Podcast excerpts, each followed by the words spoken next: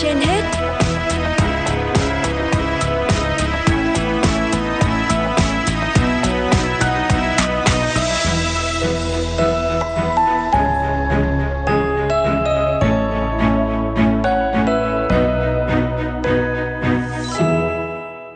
Phương Nga cùng Quang Minh xin chào quý thính giả đang theo dõi chương trình Sức khỏe trên hết của Đài Phát thanh Truyền hình Hà Nội.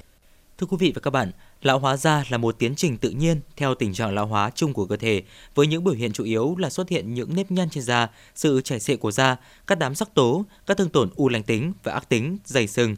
Lão hóa da gây ra bởi nhiều yếu tố gồm những yếu tố nội sinh như di truyền, do gen, các rối loạn chuyển hóa hay những yếu tố ngoại sinh như ánh sáng mặt trời, sự ô nhiễm môi trường, thói quen sinh hoạt. Vậy biện pháp nào giúp giữ được làn da trẻ trung và tươi sáng với thời gian? Đây là điều mà các chị em phụ nữ luôn tìm kiếm câu trả lời. Thưa bác sĩ Quang Minh ạ, à, bác sĩ có thể cho biết thế nào là thay da sinh học và lợi ích của phương pháp này như thế nào ạ? À, thay da sinh học là một cái từ mà gần đây trên nhiều cái phương tiện cũng có đưa ra. Ở trong đấy có các cái phương tiện liên quan đến các cái quảng cáo giới thiệu của các cái đơn vị liên quan đến chăm sóc thẩm mỹ về da. Trong đấy cái liệu pháp thay da sinh học thì là xuất phát từ cái nền của, của một cái từ gọi là từ peel da hay là hay là trước đây gọi là chemical peel hay là thay da hóa học à, thì bây giờ thì người ta gọi dùng từ là thay da sinh học bởi vì nó có hai vấn đề. Vấn đề thứ nhất là sự tương tác của cái hoạt chất trong cái quá trình làm thay da sinh học nó tương tác với lại cấu trúc da của mình và mang tính chất là thay đổi một cái vấn đề về mặt sinh lý da. Cái thứ hai nữa là ý nghĩa của nó là sử dụng các cái loại hợp chất có vai trò là gần gũi hơn. Ví dụ là các chất xuất từ những cái loại mà có cấu trúc từ thiên nhiên. Tránh như trước đây thì người ta sử dụng các cái loại hoạt chất có vai trò là tính chất nhân tạo nhiều hơn thì nó dẫn đến việc là nó dễ có những cái biến chứng trong quá trình xử lý. Thì đối với cái liệu pháp thay da sinh học thì hiện nay thì được ứng dụng rất là nhiều trong chuyên ngành da liễu. Và theo như một cái thống kê gần đây của năm 2018 của gọi là các thủ thuật thẩm mỹ đối với ngành da liễu và các cái thủ thuật thẩm mỹ không xâm lấn đấy không phải phẫu thuật, thì là thay da sinh học đang đứng thứ ba với khoảng độ hơn một triệu ca làm một năm như vậy là đối với trong cái vấn đề liên quan đến việc là các cái tác động về mặt về da thì thay da sinh học cũng là một trong những chỉ định rất là lớn và được sử dụng nhiều. Thế còn Việt Nam độ khoảng theo nghiên cứu chúng tôi thấy ờ, khoảng độ 3 năm đổ lại đây thì các chỉ định được sử dụng rất là nhiều. Và với vai trò là thúc đẩy cái quá trình ờ, bóc tách của cái lớp sừng cũng như là việc là loại bỏ lớp tế bào sừng, từ đấy là hình thành nên một cái lớp tế bào mới, thúc đẩy cái lớp, gọi là lớp tế bào màng đáy tức là lớp tế bào sinh sản của da để sản sinh ra lớp tế bào mới tốt hơn loại bỏ các vấn đề thẩm mỹ mà trước đây mình đang gặp ví dụ như là hiện tượng tăng sắc tố do nám tàn nhang, hoặc là hiện tượng ví dụ như là trứng cá, hoặc là một số cái trường hợp ví dụ là da nó bị yếu, bị mỏng ờ, do các cái quá trình điều trị trước đây và cần một sự cải biến tốt hơn thì chỉ định làm thay da sinh học Bác sĩ Quang Minh có thể cho biết thêm đó là thay da sinh học thì khác với lột da thông thường như thế nào? Vì thực tế tôi thấy ở rất nhiều các cơ sở thẩm mỹ hiện nay họ quảng cáo là họ Ờ, có những cái phương pháp lột da làm trắng da ừ, gọi là siêu nhanh, gọi là siêu rẻ ạ, thì bác sĩ có thể là nói cho các thính giả biết rõ hơn về vấn đề này ạ ừ.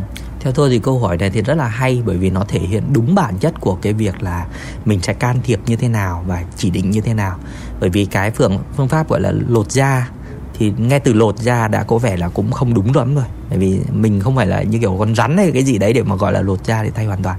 Mà mình cần một sự quá trình đổi mới trong cái vấn đề liên quan đến cái chu trình về uh, chăm sóc cũng như là cả hoàn thiện cái cấu trúc da của mình.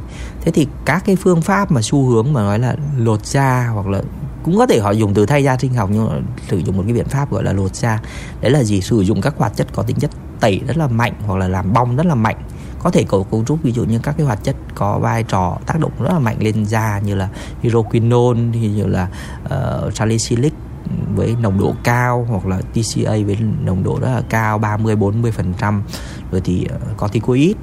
Với liệu pháp và với cái mang tính chất quảng cáo mang tính chất hơi thương mại đấy là gì? Là một lần là có thể giải quyết được tất cả các vấn đề từ sắc tố từ vấn đề mụn vấn đề nếp nhăn vấn đề về mặt gọi là trẻ hóa tế bào da cũng như là làm trắng sáng căng bóng mịn màng thì theo quan điểm của tôi thì nó không thể là, gọi là thần kỳ như thế được. Bởi vì mỗi một cái quá trình liên quan đến một cái vấn đề nào đấy trên lâm sàng cũng là một cái sự, gọi là gọi là quá trình diễn biến theo thời gian. Vậy thì bằng một cái liệu pháp như thế thì chắc chắn là cơ thể mình nó sẽ không tương thích được. Ví dụ việc chúng ta loại bỏ quá mạnh cái tổ chức sừng trên bề mặt, làm bong hết toàn bộ thì sẽ lộ ra toàn bộ mất cái, gọi là cái cấu trúc phía bên dưới và chúng ta mất đi cái hàng rào bảo vệ da phía bên trên. Vậy thì các cái tác nhân tiếp theo mà tác động trực tiếp lên môi trường da của mình bên ngoài, bởi vì da rõ ràng là cái cơ quan bảo vệ bên ngoài. Khi mà khi mà cái da của mình được bóc lột đi toàn bộ như thế, mất đi cái hàng rào bảo vệ bên ngoài, bởi vì lớp sừng của da cũng là một lớp bảo vệ bên ngoài thì khi mà bóc toàn bộ đi như thế thì toàn bộ cấu trúc da phía dưới nó không thể chịu được điều kiện ánh sáng bên ngoài. Ví dụ ánh sáng mặt trời, vi khuẩn rồi thì các cái yếu tố viêm nhiễm các yếu tố, gọi là, độc hại từ bên ngoài tác động vào. Thế thì từ đấy lại gây nên một tình trạng có hại cho cấu trúc da của mình. Ví dụ như là dễ các, tạo thành các cơn phản ứng viêm nề đỏ, phản ứng rất là mạnh trên da, hoặc là huy động một cái lượng sắc tố đến bảo vệ da vô tình lại trông lại tối màu hơn, trông lại xả màu hơn. Thậm chí là nếu mà tác động mạnh gây nên hiện tượng bỏng da các thứ thì sau này có thể tăng nguy cơ lên cho những vấn đề ung thư da.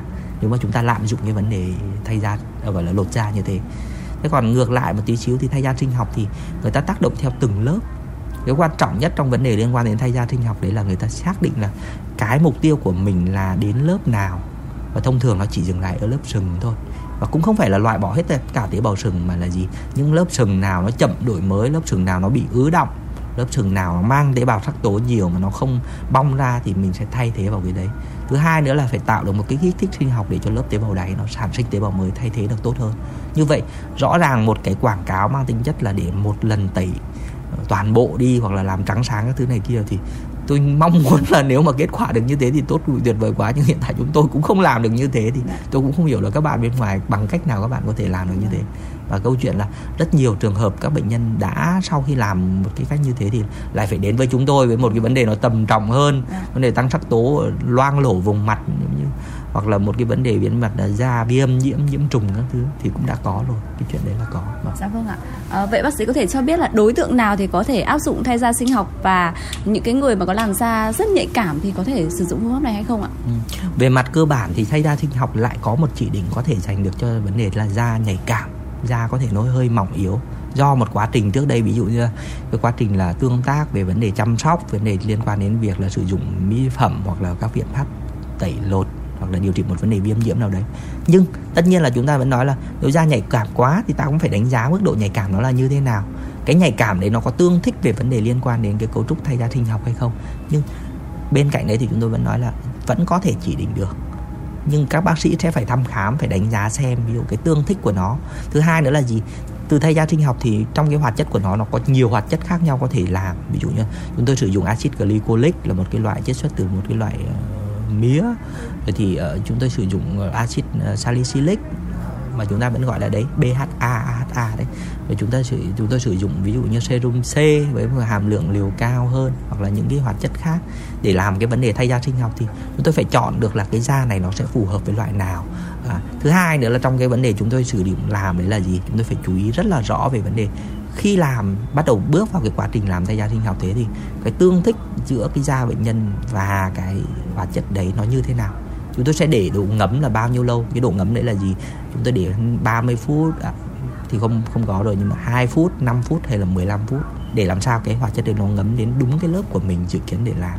Như vậy thì để cho một cái chỉ định đúng về dây sinh học bắt buộc các bác sĩ phải thăm khám phải đánh giá trước. Một là có phù hợp với phương pháp đấy không? Hai là cái chỉ định cho loại dùng nào? Ba là cái tương thích như thế nào để đánh giá? Còn vẫn có thể chỉ định được cái thay da sinh học dành cho những cái đối tượng da mỏng yếu thậm chí là da nhóm những người chúng tôi vẫn gọi là nghiện với trứng kem trộn trứng corticoid bôi. Sau đấy thì chúng tôi sẽ sử dụng các loại thay da sinh học với vai trò là các hoạt chất vitamin C các loại enzyme vừa làm tính chất là trẻ hóa vừa có mang tính chất điều trị. Và sau một cái liệu trình làm có thể ba bốn lần thì cái tính chất của da mỏng yếu đấy nó lại được giảm đi. Kết quả nó tốt hơn rất là nhiều. Vâng ạ. Vấn đề sẹo. Dạ, xin cảm ơn bác sĩ ạ